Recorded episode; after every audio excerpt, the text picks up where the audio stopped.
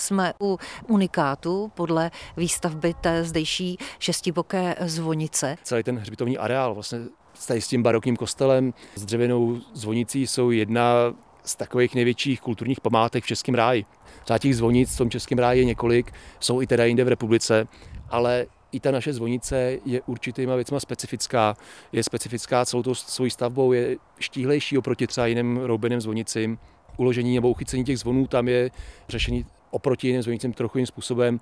Dokonce někteří historikové píšou, že to je evropský unikát, ta naše osecká zvonice. Teď tam visí jeden zvon. Visí tam jeden zvon, jinak teda ta zvonice byla připravená pro 3 zvony, ale jeden zvon tam nikdy historicky vůbec nebyl.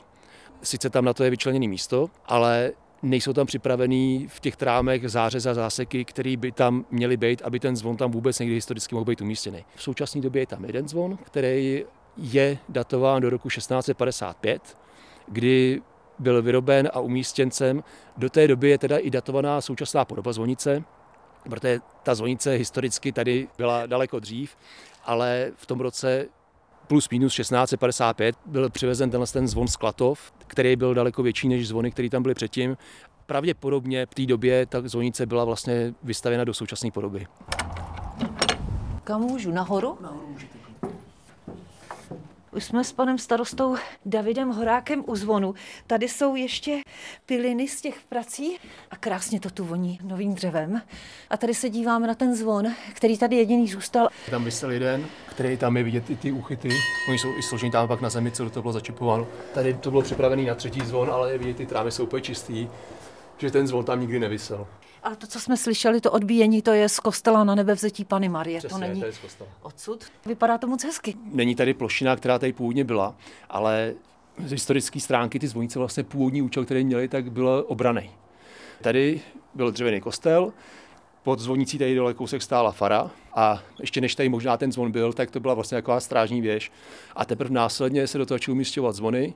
Mělo to nejenom obranej, ale i potom informační vlastně charakter, že ten zvon zvonil, podle typu zvonění vlastně lidi v okolí věděli, co se vlastně všechno děje. Kdyby jsme o ten metr se dostali vejš, že by tady byla ta plošina, která tady původně historicky nějaká nejspíš byla, tak vlastně uvidíme prakticky až na Boleslav, na Jičín, uvidíme po celém okolí, protože jsme trošku na kopečku a budeme tu krásně krytý a mohli bychom tady klidně půl dne sledovat, jestli sem někdo netáhne od jihu, ze severu.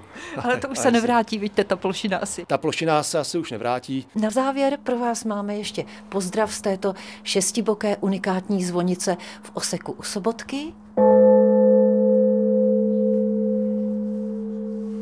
My asi nebudeme vědět, v jaké zní tónině, vidíte? To určitě nevím, ale každopádně, kdyby někdo chtěl, může se kouknout na naše obecní stránky webový osekusobotky.cz, kde je relativně obsahlá studie o tom zvonu, kde jsou i grafy, znázornění, jak zní, jak to klesá, stoupá, takže tam je k tomu pak všechno, kdyby to někoho zajímalo.